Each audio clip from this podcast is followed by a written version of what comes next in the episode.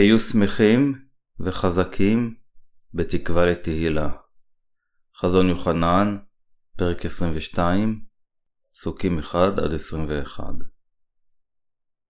חזון יוחנן, פרק 22, פסוקים 6-21, מראה לנו את התקווה לגן עדן. פרק 22, הפרק המסיים של ספר חזון יוחנן, עוסק במהימנות של הנבואות המקראיות ובהזמנתו של אלוהים לירושלים החדשה. פרק זה אומר לנו שירושלים החדשה היא מתנת האלוהים הניתנת לקדושים אשר נולדו מחדש על ידי האמונה בבשורת המים והרוח. אלוהים גרם לנולדים מחדש להללו בבית האלוהים. על כך אני מודה מקרב לב לישוע. מילים אינן יכולות לבטא עד כמה אסירי תודה אנו על שאפשר לנו להיות הקדושים, ואשר על ידי האמונה בבשורת המים והרוח נמחלו לנו כל חטאינו בפני ישוע. היש מישהו בעולם הזה אשר אי פעם יקבל ברכה גדולה יותר ממה שאנו קיבלנו? אין אף אחד. הקטע העיקרי של היום הוא הפרק האחרון של חזון יוחנן. בספר בראשית אנו רואים את אלוהים מכין את כל התוכניות בשביל בני האדם. ובספר חזון יוחנן אנו רואים את אדוננו מגשים את כל התוכניות הללו. דבר חזון יוחנן יכול להיות מתואר כתהליך ההריסה של העולם הזה על מנת להשלים את כל עבודותיו של אלוהים למען בני האדם בהתאם לתוכניתו. באמצעות דבר חזון יוחנן אנו יכולים לראות את מלכות השמיים מראש כפי שהיא נחשפת על ידי אלוהים. צורת עיר האלוהים וגנה. פרק 21 מדבר על עיר האלוהים. פסוקים 17-21 אומרים לנו: וימד את חומותה על 144 אמות במידת איש, אשר היא מידת המלאך. ובניין חומותה אבן נשפה, והעיר זהב מופז, דומה לזכוכית זכה. ומוסדות חומת העיר מרבצות בכל אבני חפץ.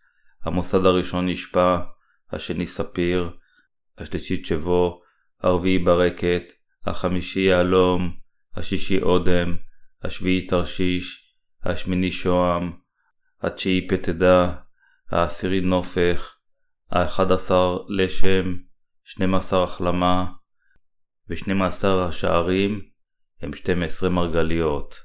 כל שער ושער מרגלית אחת, ברחוב העיר זהב מופז כזכוכית בהירה. דבר חזון יוחנן הזה מתאר את ירושלים החדשה שאלוהים ייתן לעמו הנולדים מחדש. העיר ירושלים הזו אשר בשמיים, נאמר לנו, בנויה מתריסר סוגים שונים של אבנים טובות ומתרסר שערים העשויים מרגליות. פרק 22 כן מדבר על אופיו של הגן של העיר ירושלים. פסוק אחד אומר: ויראני נחל של מים חיים זך מבהי כעין הקרח יוצא מכיסא האלוהים ועשה. בעיר האלוהים נחל מבהיק הקרח זורם בגנה, בדיוק כפי שאלוהים יצר 4 נחלים בגן עדן בבראשית. אלוהים אומר לנו שזהו הגן אשר הצדיקים יהנו בו בעתיד.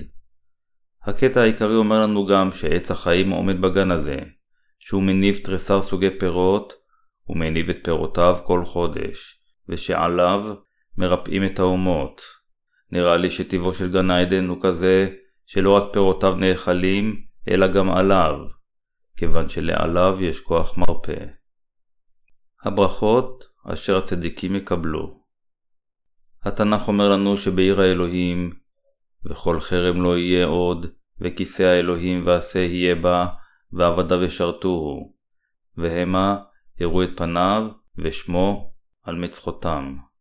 זה מראה לנו שאלה מאיתנו אשר נמחלו מכל חטאיהם ישלטו לעד עם אלוהים אשר הושיע אותנו. אלה אשר חטאיהם נמחקו על ידי אמונתם בבשורת המים והרוח שחיו על אדמה זו, לא רק שיקבלו את הברכה שכל חטאיהם יעלמו, אלא הם יהיו גם ילדיו של אלוהים, יהיו להם הרבה מלאכים אשר ישרתו אותם כאשר הם ילכו למלכות השמיים, וימלכו עם ישוע לעד. הקטע אומר לנו שהצדיקים יקבלו מאלוהים ברכות נצחיות שכאלה, כעמידה בנהר החיים ואכילה מפירות החיים, וכחלק מהברכות האלה לא יהיו יותר מחלות. זה גם אומר לנו שהם לא יצטרכו יותר את האור של היום ולא את השמש, כיוון שבממלכתו הנפלאה של אלוהים, הם יחיו לעד עם אלוהים שהוא בעצמו האור. ילדי האלוהים אשר קיבלו את מחילת חטאיהם באמצעות בשורת המים והרוח, במילים אחרות, יחיו כמו אלוהים. זוהי הברכה אשר הצדיקים יקבלו. השליח יוחנן, אחד מתריסר תלמידיו של ישוע אשר כתב את ספר חזון יוחנן, רשם גם את בשורת יוחנן ו3 איגרות מהברית החדשה, הראשונה, השנית והשלישית ליוחנן. הוא הוגלה לאי פטמוס על שסירב להכיר בקיסר רומי כאלוהים. בזמן הגלות הזו, אלוהים שלח את מלאכו ליוחנן והראה לו מה עתיד לעבור על האדמה הזו, חשף לפניו את חורבן העולם ואת המקום אשר הצדיקים ייכנסו לבסוף ויחיו. אם נתאר את ספר בראשית כתוכנית הבריאה, אנו יכולים לתאר את ספר חזון יוחנן כתוכנית סיום הבריאה. במשך 4,000 שנה, אדוננו אמר לבני האדם שהוא יגרום לכל חטאי העולם להיעלם באמצעות ישוע המשיח. ובזמן הברית החדשה, כאשר הגיע הזמן, אלוהים קיים את כל הבטחותיו שהוא ישלח את ישוע המושיע לאדמה הזו, שהוא יגרום לישוע להתאבל על ידי יוחנן, שהוא יגרום לחטאי העולם להיעלם באמצעות דמו של המשיח על הצלב. כאשר בני האדם נכשלו ברמאותו של השטן ונלכדו בחורבנם בגלל החטאים, אדוננו הבטיח שהוא יגאל אותם מחטאיהם. הוא כך שלח את ישוע המשיח, גרם לו להתאבל ולדמם, ועל ידי כך הושיע את בני האדם באופן מושלם מחטאיהם. באמצעות דבר חזון יוחנן, אלוהים כתב בפירוט איזה סוג של תהילה מחכה לאלה אשר קיבלו את מחילת חטאיהם, ומצד שני, איזה סוג של משפט מחכה לחוטאים. אלוהים אומר לנו במילים אחרות שישנם הרבה אשר סופם יהיה גיהנום, למרות שהם הצהירו שהם מאמינים במהימנותו. מתי, פרק 7, פסוקים 21-23. אדוננו הושיע את החוטאים מחטאיהם, והוא אמר לנו לא לחתום את דבר הברכות אשר הוא הכין בשביל הצדיקים. מי הם החומסים והטמאים? פסוק 11 אומר, החומס יוסיף לחמוס, והטמא יוסיף להיטמא, והצדיק יוסיף להצדק, והקדוש יוסיף להתקדש. מי הוא החומס כאן? החומסים הם, מי אם לא, אלה אשר אינם מאמינים באהבתה של בשורת המים והרוח אשר ניתנה לידי ישוע. מכיוון שאנשים עושים חטאים כל הזמן, הם חייבים להאמין בבשורת המים והרוח אשר ישוע נתן להם, ועל ידי כך לחיות את חייהם כשהם מפארים את אלוהים. מכיוון שאלוהים הוא היחיד אשר יכול לקבל הלל מבני האדם, ומכיוון שהוא היחידי אשר כיסה אותנו עם חסד הגאולה שלו, אנו כולנו חייבים לחיות חיים אשר מפארים את אלוהים. אלה אשר לא מצייתים לאלוהים הם טמאים, כיוון שהם לא תמיד מאמינים בדברו. במתי, פרק 7, פסוק 23, אדוננו אמר לדתיים אשר הצהירו על אמונתם בו, בשפתם בלבד. מעולם לא ידעתי אתכם, סורו ממני פועלי האבן. אדוננו קרא להם פועלי האבן. הוא גער בהם כיוון שאנשים אלה האמינו בישוע רק באמצעות מעשיהם, במקום להאמין בבשורת המים והרוח בלב שלם. פעילות אבן ולא להאמין בדבר אלוהים בלב זהו חטא. לכן, כאשר האנשים פועלי אבן לפני אלוהים, המשמעות היא שהם אינם מאמינים באהבה ובישועה של המים והרוח אשר אלוהים נתן להם. פעילות אבן היא מה אם לא, שינוי דבר האלוהים לפי גחמתו של האדם, ולהאמין בכך בלעד באיזושהי דרך שהאדם רוצה. אלה אשר באמת מאמינים בישוע, חייבים לקבל כל מה שאלוהים קבע כפי שהוא. אנו מאמינים בישוע, בשום פנים זה לא מרשה לנו לשנות את תוכנית האלוהים ואת השלמת הישועה. המסר של הקטע העיקרי הוא שאלוהים ייתן חיי נצח לאלה המאמינים בישועתו כפי שהיא, אך ישלח לגיהנום את אלה אשר עושים שינויים בתורת האלוהים ומאמינים במה שמתאים לטעמם. החומס יוסיף לחמוס. פסוק זה אומר לנו שאנשים כאלה בעקשנותם אינם מאמינים בישועה כפי שנקבעה על ידי אלוהים. הם חומסים, וזוהי הסיבה מדוע החוטאים תמיד לא צודקים. הפסוק ממשיך, והטמא יוסיף להיטמא. הכוונה היא לאלה שלמרות שמלאים בחטא, ולמרות העובדה שישוע גרם לחטאיהם להיעלם עם המים והרוח, אין להם שום כוונה להתנקות מחטאיהם עם אמונה. לפיכך, אלוהים יעזוב לבד את האנשים הטמאים האלה כפי שהם, ועד ישפוט אותם. בנותנו לבני האדם מצפון, אלוהים נתן להם אפשרות להכיר בבירור אם יש חטאים בליבם. אך עדיין, אין להם שום כוונה לנקות את החטאים מליבם, וגם לא לדעת את בשורת המים והרוח. אלוהים אומר לנו, שהוא יאפשר לאנשים כאלה להיות כפי שהם. משלי פרק 30 פסוק 12 אומר, דור מרמו עיניו ואפעפיו הינשאו. הנוצרים הדתיים כיום הם אנשים כאלה שאינם רוצים אפילו להתנקות מחטאיהם. בכל אופן, ישוע, שהוא האלוהים בעצמו, בא אל הארץ הזו כדי להושיע את החוטאים, ניקה את כל חטאים על ידי שלקח את חטאי בני האדם על עצמו עם טבילתו אחת ולתמיד, ועל ידי כך אכן הושיע אותנו מחטאים, אלה מאיתנו אשר מאמינים. כל מי שיודע ומאמין בדבר בשורת המים והרוח אשר באמצעותה ישוע המשיח הושיע את החוטאים, אדוננו מאפשר לאדם זה להימחל מכל חטאיו, בלי קשר לאיזה חוטא הוא היה. אך עדיין ישנם אנשים אשר לא קיבלו את מחילת החטאים הזו באמצעות האמונה. הם אלה אשר נחושים בדעתם, אפילו לא לנסות להתנקות מחטאיהם. אלוהים יאפשר להם להיות כפי שהם. זה כדי לקיים את הצדק של אלוהים. זה כדי להראות שאלוהים הוא אלוהי הצדק. אנשים אלה יושלחו לאש של גופרית אשר בוערת לנצח. אז הם יבינו מיהו באמת אלוהי הצדק. למרות שהם יודעים שישוע הוא מושיעם, הם לא רק מרמים את מצפונם שלהם, אלא הם גם מטמאים את מצפונם של אחרים. כיוון שהם דחו אל בשורת המים והרוח, אלוהים ישלם להם בחזרה בהתאם למה שהם עשו. כאשר יגיע היום, אלוהים ייתן את זעמו על אלה אשר ראויים לזעמו. נותן לכל אחד על פי מעשיו. ישנם שני סוגי אנשים על האדמה הזו, אלה אשר פגשו את ישוע ואלה אשר לא. אדוננו ישלם לכל אחד בהתאם למעשיו. אף אחד לא יכול להיות צדיק בעצמו, אלא הצידוק בא מישוע. הוא לקח את כל חטאי בני האדם על עצמו אחת ולתמיד עם טבילתו, נשא את חטאי העולם אל הצלב, ועל הצלב קיבל את דין כל החטאים אשר בני האדם בעצמם צריכים לקבל. בני האדם יכולים להפוך לצדיקים על ידי האמונה באמת הזו. אלה אשר מאמינים באמת הזו, הם אלה אשר פגשו את ישוע. אלוהים ביקש מאלה אשר ללא חטאים, אשר יודעים ומאמינים באמת, להטיף את הבשורה על האדמה הזו ולשמור את דברו הקדוש החי. אלוהים אמר, והקדוש יוסיף להתקדש. אנו חייבים לשמור את המצווה הזו בליבנו, לשמור על אמונתנו הקדושה ותמיד ללמד את הבשורה המושלמת. מדוע? כיוון שכל כך הרבה אנשים בעולם הזה נשארים בורים לגבי הבשורה האמיתית הזו, וכתוצאה מכך כל אמונתם מוטעת. יש כאלה בעולם הזה אשר ללא תנאי תומכים בדוקטרינת ההתקדשות הדרגתית. למרות שאדוננו כבר העלים את חטאי בני האדם, אנשים אלה עדיין מתפללים באופן יומיומי למחילת חטאיהם, אפילו עתה. כשהם מעלים תפילות תשובה אלה על בסיס יומיומי, הם מנסים להתנקות מחטאיהם, להתקדש באופן הדרגתי, כך שלבסוף הם יהפכו לצדיקים, אשר לא יעשו יותר חטאים, וכך יהיו דומים לישוע. אך ישוע המשיח, בן האלוהים, הוא המלך, הנביא והכהן הגדול. המשרתים האמיתיים של אלוהים לא רק מבצעים את המטלה לוודא שכל אחד נמחל מחטאיו, אלא הם מובילים את כולם לאמת כשותפים לעבודה של אלוהים. משרתי האלוהים הם אלה אשר, באמצעות דבר הכתוב, יש להם את הידע המדויק של הדברים העתידים להתרחש. פסוקים 12-13 אומרים, והנני בא מהר, ושכרי איתי לשלם לכל איש במעשהו. אני האלף והתו, הראש והסוף, הראשון והאחרון. אדוננו, אחינו האלף והתו, הראש והסוף, הראשון והאחרון. אנו חייבים להאמין ביראה בכל מה שישוע אמר לנו.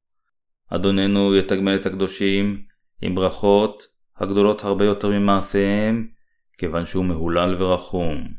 הוא הרחום וחנון אשר הושיע אותנו מכל חטאינו, וכפי שדבר חזון יוחנן אומר לנו, אלוהי הכוח והצדק אשר השלים את עבודת הישועה שלו.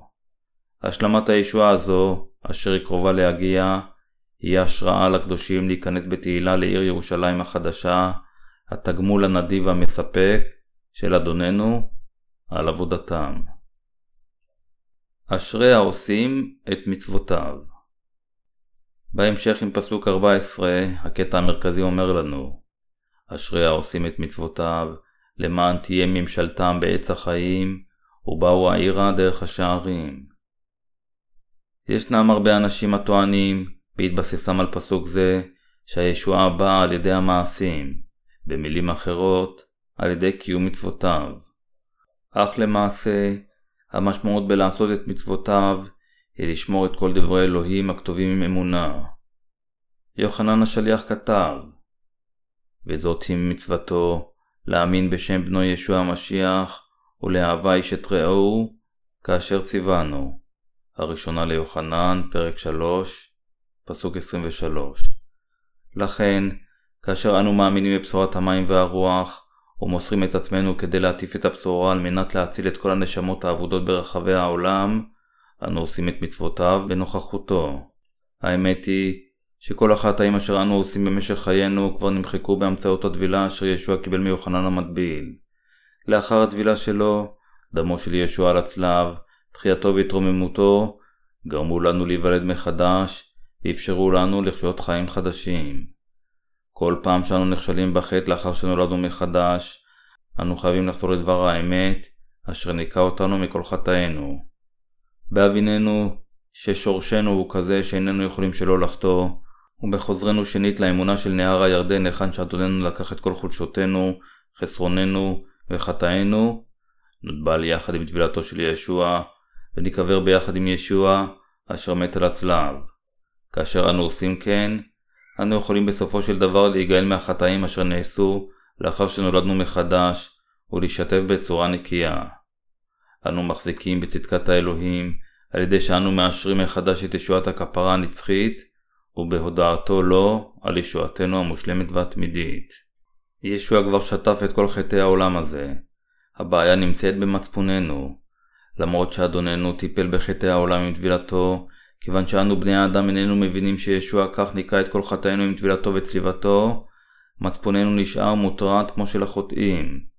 לכן אנו נוטים להרגיש שעדיין נשארו בנו חטאים, כאשר למעשה כל מה שעלינו לעשות זה רק להאמין שכל חטאינו נשטפו כבר באמצעות בשורת המים והרוח אשר ניתנה על ידי ישוע המשיח.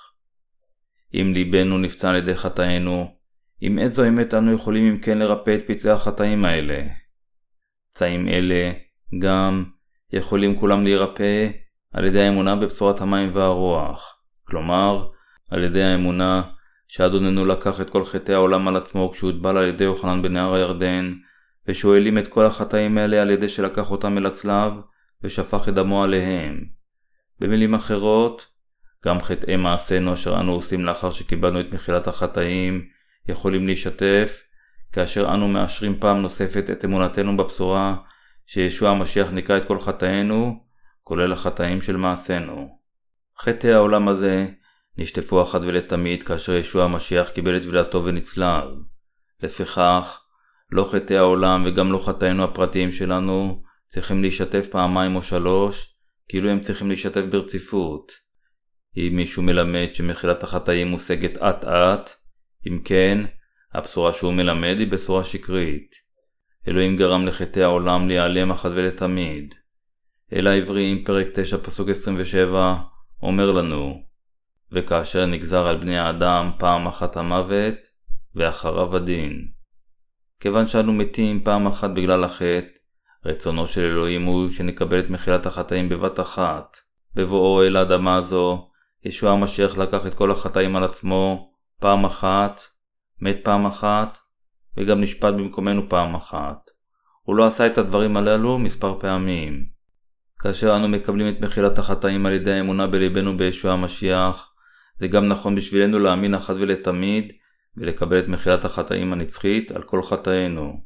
מכיוון שהחטאים אשר אנו עושים מאז מכאיבים לליבנו מפעם לפעם, כל מה שעלינו לעשות זה ללכת לפי דבר הישועה הזו, שאדוננו שטף את כל חטאינו אחת ולתמיד, ניקה וריפא עם אמונה את ליבנו המושחת. ישוע, אני כה מלא בחסרונות, עשיתי שוב חטא, לא הייתי מסוגל לחיות את כל החיים על פי רצונך, אך כאשר הוטבלת על ידי יוחנן בנהר הירדן ודיממת על הצלב, האם לא לקחת גם את כל חטאי? הללויה, אני מהלל אותך ישוע. עם אמונה כזו, אנו יכולים לאשר את מחילת חטאינו פעם נוספת, ולהודות תמיד לישוע. פרק זה, האחרון של חזון יוחנן, אומר לנו שבהליכתנו לפני ישוע שהוא עץ החיים, ובהאמיננו שישוע שטף כבר את כל חטאי העולם, אלה אשר קיבלו את מחילת חטאיהם, קיבלו את הזכות להיכנס למלכות האלוהים, עיר הקודש, באמצעות אמונתם. כל מי שרוצה להיכנס לעיר האלוהים, חייב להאמין שישוע המשיח כיפר על חטאיהם של בני האדם לעד, על ידי שקיבל את טבילתו פעם אחת ושפך את דמו. למרות שלכולנו יש מעשים עם חסרונות, על ידי האמונה בטבילה ובדם של ישוע המשיח, מושיענו, אמונתנו יכולה להיות מאושרת על ידי אלוהים כאמיתית, ואנו כולנו יכולים להתהלך לפני עץ החיים. רק על ידי האמונה בטבילת המשיח ודמו, יכולה להיות לנו הזכות לשתות את מי החיים הזורמים מהעיר ירושלים החדשה, ולאכול את פירות עץ החיים. כיוון שההסמכה להיכנס לשמיים ולארץ החדשים, אשר לעולם לא תורשה להילקח על ידי מישהו, באה רק מבשורת המים והרוח, אנו חייבים להגן על אמונתנו וללמד אותה להרבה אנשים אחרים. באותו אופן, המשפט העושים את מצוותיו, משמעותו בשבילנו היא לגבור על העולם עם אמונה, כלומר, להאמין ולשמור את בשורת המים והרוח, ולמסור את עצמנו להטיף את בשורת האמת בכל רחבי העולם. במתי פרק 22, ישוע אומר לנו את משל סעודת החתונה. המסקנה של המשל הזה היא שאלה אשר אין להם בגדי חתונה צריכים להיות מושלכים לחושך החיצון. מתי פרק 22, פסוקים 11-13. כיצד אנו יכולים ללבוש את בגדי החתונה שלנו כדי להשתתף בסעודת החתונה של השה? ומה עם בגדי החתונה? בגדי החתונה אשר מאפשרים לנו להיכנס לסעודת החתונה של השה היא צדקת האלוהים אשר ניתנה לנו באמצעות בשורת המים והרוח. האם אתם מאמינים בבשורת המים והרוח? אם כן, אתם לבושים בצורה יפה בצדקתו ותוכלו להיכנס לגן עדן כקלות חפות החטא של הבן. אנו הנולדים מחדש גם עושים חטאים כל יום. בכל אופן, רק הצדיקים אשר נמחלו להם חטאים לפני אלוהים מוסמכים לשטוף את חטאי היומיום שלהם עם מלבושי הצדק עם אמונה. מכיוון שאלה אשר חטאיהם לא נמחלו אינם מוסמכים לשטוף את כל חטאיהם, הם לעולם לא יהיו מסוגלים לנקות את עצמם מחטאיהם עם תפילות התשובה היומיומיות שלהם. ישועתנו מחטאי העולם, על ידי אמונתנו בישוע, נעשתה אפשרית על ידי הידיעה והאמונה שישוע שטף את כל חטאי העולם כשבא לעולם הזה, הוטבל ושפך את דמו. אנו יכולים לאשר, במילים אחרות, שחטאי היומיום שלנו נשטפו כבר רק בבשורת האמת שלו. אלה אשר קיבלו את מחילת החטאים מישוע באמצעות דבר המים והדם, יכולה להיות להם גם ההכרה בישוע מהחטאים אשר הם עושים במשך חייהם. מכיוון שאדוננו גרם לחטאינו להיעלם אחת ולתמיד, אנו יכולים לשטוף גם את החטאים אשר עשינו במעשינו על ידי האמונה בישועת הכפרה הנצחית. אם זה לא היה המקרה, אם אדוננו לא היה שוטף את כל חטאינו אחת ולתמיד, במילים אחרות, כיצד היינו יכולים להיות אי פעם חפי חטא? כיצד היינו יכולים אי פעם להיכנס לעיר הקדושה של גן עדן? כיצד היינו יכולים להתהלך אי פעם לפני ישוע המשיח עץ החיים? באמיננו באדוננו, אשר גרם לכל חטאינו להיעלם, אנו יכולים להיכנס למלכות השמיים כאנשים נקיים ללא רבב. וכל פעם שאנו חוטאים במשך חיינו, בהתהלכנו לפני אדוננו, ובאימות שאכן אדוננו העלים גם את החטאים הללו, אנו יכולים להיגאל מכל חטאים שכאלה. זוהי הסיבה שאני אומר לכם שרק לנולדים מחדש יש את הפריבילגיה להימחל מחטאי היומיום שלהם על ידי אמונה. המלך דוד עשה חטאים גדולים לפני אלוהים, אף על פי שהוא היה משרתו של אלוהים. הוא נאף עם אישה נשואה, והרג את בעלה אשר היה הנתין נאמן שלו.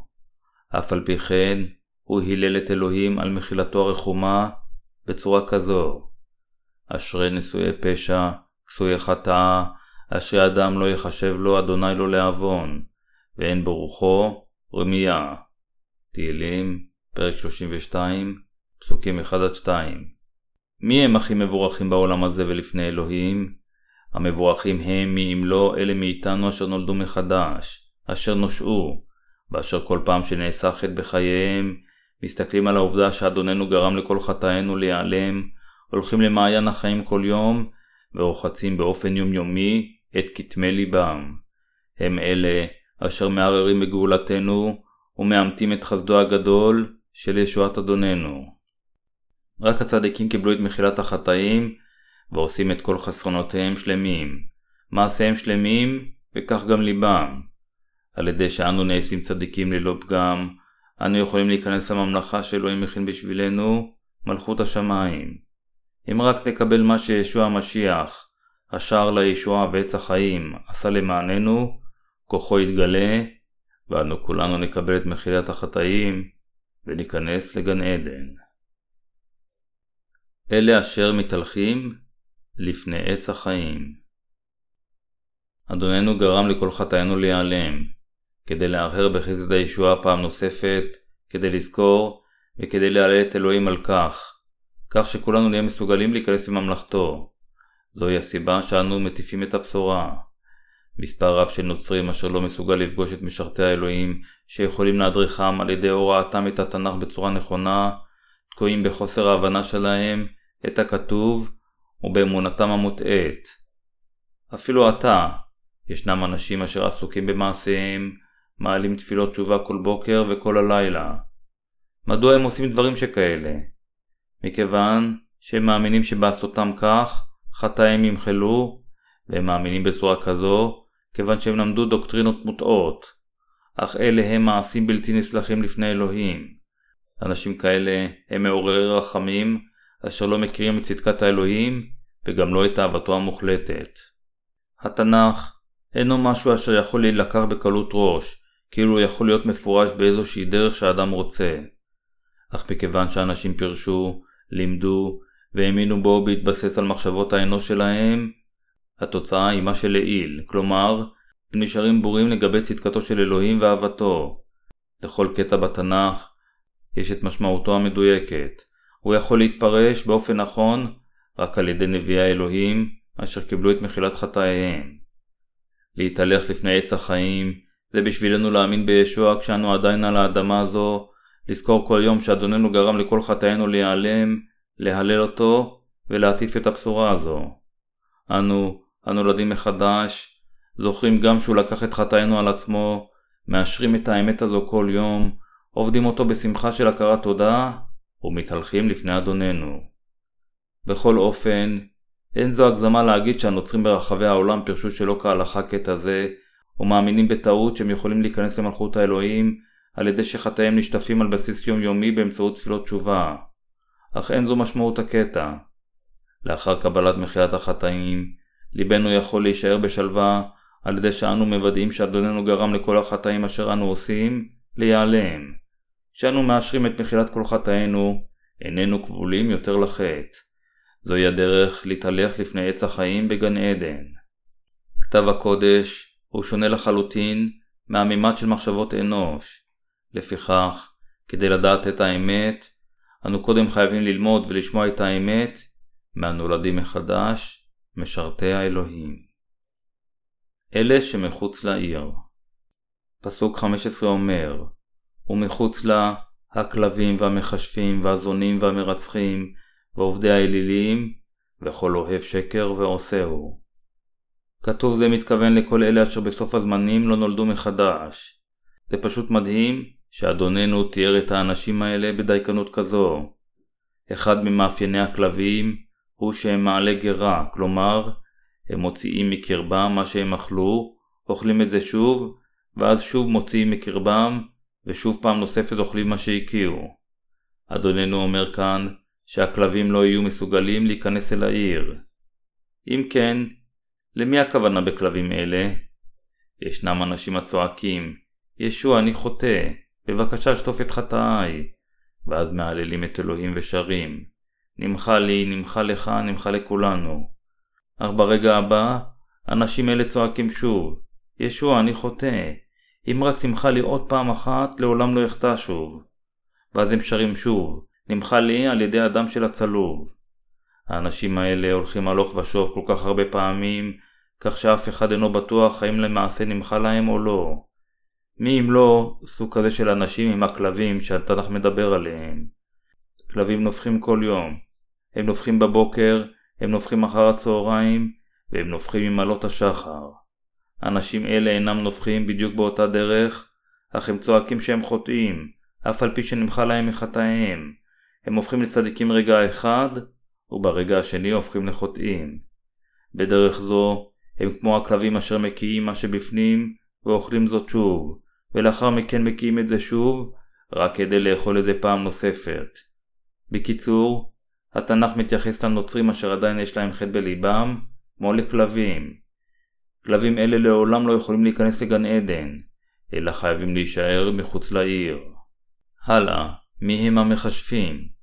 הם אלה המנצלים את רגשותיהם של המבקרים בכנסייה התמימים, גוזלים מהם את כספם מדברי החלקות שלהם, והם אלה המרמים אנשים עם אותות שקריים וניסים, בטענה שהם יכולים לרפא את מחלתם. מכיוון שהם כולם נושאים לשווא את שמו של אלוהים, הם אינם יכולים להיכנס אל עיר הקודש.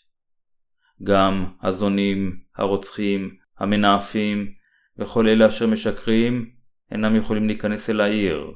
כאשר סוף הזמנים יגיע, הכלבים והמחשבים ירמו את האנשים ואנטיקריסטוס יופיע. אנטיקריסטוס אשר יוליך שולל הרבה אנשים עם ניסים שקריים ואותות, יגנוב את נשמתם, יתייצב נגד אלוהים, ינסה להיות נערץ יותר ולרומם את עצמו גבוה יותר מאלוהים, וכל חסידיו מעולם לא יהיו מסוגלים להיכנס אל העיר. לפיכך, אם ניקשל ברמאותם של אלה אשר טוענים שיש לנו עדיין חטאים, או אם ניקשל באותות ובניסים אשר הסיטו את רגשותינו, הסוף של כולנו יהיה מחוץ לעיר, יחד עם אנטיקריסטוס והשטן, כאשר אנו מייללים וחורקים בשינינו, בדיוק כפי שהכתוב מזהיר אותנו. פסוקים 16-17 אומרים, אני ישוע, שלחתי את מלאכי להעיד לכם את אלה בפני הקהילות, אנוכי שורש דוד ותולדתו, כוכב נוגע שחר, והרוח והקהלה אומרים, בוא, והשומע יאמר בוא, והצמא יבוא, והחפץ ייקח מים חיים חינם. האם קיבלתם את מחילת חטאיכם בחינם?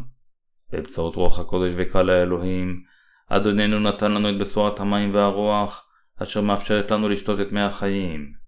כל מי שרעב לצדקת האלוהים, כל מי שצמא לדבר האמת, וכל מי שרוצה נואשות לקבל את מחילת החטאים, לכל האנשים האלה, אלוהים הציע לחסות אותם בחסדו, והרחיב את הזמנתו לדברו, למי החיים של ישועתו. קבלת מחילת החטאים היא הדרך היחידה שבה ניתן להשיב להזמנת הכניסה אל השמיים והארץ החדשים, היכן שמי החיים זורמים. אמן. בוא ישוע האדון. פסוק 19 אומר, מעיד אני בכל השומע דברי נבואת הספר הזה, אם יוסיף איש עליהם, יוסיף עליו אלוהים את המכות הכתובות בספר הזה. לפני אלוהים, איננו יכולים להאמין באיזושהי דרך שאנו רוצים לבסס עליה את מחשבותינו. אם זה כתוב בדבר האלוהים, כל מה שאנו יכולים להגיד זה רק כן. כיוון שאם מישהו יגיד לא לכתוב, אדוננו יסלק גם אותו ויגיד, אתה לא ילדי. זוהי הסיבה שאנו חייבים להאמין בו בהתאם לכתוב. איננו יכולים להוסיף או להחסיר מאיזשהו דבר האלוהים, אלא אנו חייבים להאמין בכך כפי שזה כתוב. להאמין למשרתי האלוהים ולהאמין במה שרוח הקודש אומרת באמצעות קהל האלוהים היא כל מה שאמונה אמיתית היא. אך הרבה אנשים, כיוון שהם גירשו את בשורת המים והרוח מאמונתם, עדיין יש להם חטאים שנשארו בליבם. אפילו שהכתוב אומר לנו שוב ושוב שרק אלה אשר הם חפי חטא יכולים להיכנס לעיר הקודש של אלוהים, הם עדיין משאירים את טבילת ישוע מחוץ לאמונתם, ובמקום זה הם מוסיפים את עקשנותם במעשים כאלה, כמו העלאת תפילות תשובה ומנחות גשמיות. אלה אשר מאמינים בישוע כמושיעם, חייבים להיות מסוגלים להתוודות עם אמונתם שכל חטאי בני האדם הועברו על ישוע באמצעות הטבילה שישוע קיבל מיוחנן המטביל בנהר הירדן. אם תשמיטו את טבילת ישוע, תשמיטו בעיקר את אמונתכם שלכם. במילים אחרות, אם לא תאמינו בבשורת המים והרוח, אפילו דם הצלב יהיה חסר משמעות, וגם תחילתו של המשיח תהיה לא רלוונטית לגביכם. רק אלה המאמינים שאלוהים גרם לכל חטאים להיעלם, רלוונטיים לתחילתו של ישוע, ורק הם יכולים לצעוק בקול רם לשובו של ישוע האדון, כפי שהשליח יוחנן עשה בפסוק 20. המעיד את אלה אומר, אמנם כן אני בא מהר, אמן בוא ענה, האדון ישוע. רק הצדיקים יכולים להגיד את זה. אדוננו יבוא בקרוב שוב אל האדמה הזו, בהתאם לתפילתם של הצדיקים. רק הצדיקים אשר קיבלו את המחילה המושלמת מהחטאים בעמידם בבשורת המים והרוח ישמחו ויחכו בלהיטות לביאתו המהירה של ישוע. זה מפני שאלה אשר מוכנים לקבל את ישוע הם רק אלה אשר לבושים במלבושי בשורת המים והרוח, כלומר אלה אשר חפי חטא. אדוננו מחכה ליום בו הוא יגיב לצדיקים הממתינים, היום בו הוא יבוא אל האדמה הזו. הוא יתגמל אותנו עם מלכות 1000 השנים, ויחסה אותנו הצדיקים עם ברכותיו הגדולות של הכניסה לשמיים ולארץ החדשים, היכן שמי החיים זורמים. המתנה הזו לאדוננו אינה כה ארוכה. לפיכך, כל מה שאנו יכולים זה רק להגיד, אמן. אפילו כך, בוא ישוע האדון, ועם האמונה והבעת תודה, אנו ברצינות כמהים לחזרתו של ישוע. בסוף, פסוק 21 אומר, חסד אדוננו ישוע המשיח, עם כולכם אמן. יוחנן השליח סיים את ספר חזון יוחנן עם תפילתו האחרונה לברכה של כולם. הוא העלה בסוף את תפילת הברכה שלו, עם ליבו המקווה שכולם יאמינו בישוע, יבשעו ויכנסו לעיר האלוהים. קדושי האהובים, המשמעות שלא שערתנו על ידי אלוהים היא שהוא אהב אותנו, גאל אותנו מכל חטאינו ועשה אותנו לעמו. לכן זה פשוט נפלא שאדוננו עשה אותנו לצדיקים, כך שנוכל להיכנס לממלכתו. זה העיקר שעליו מדבר התנ"ך אלינו.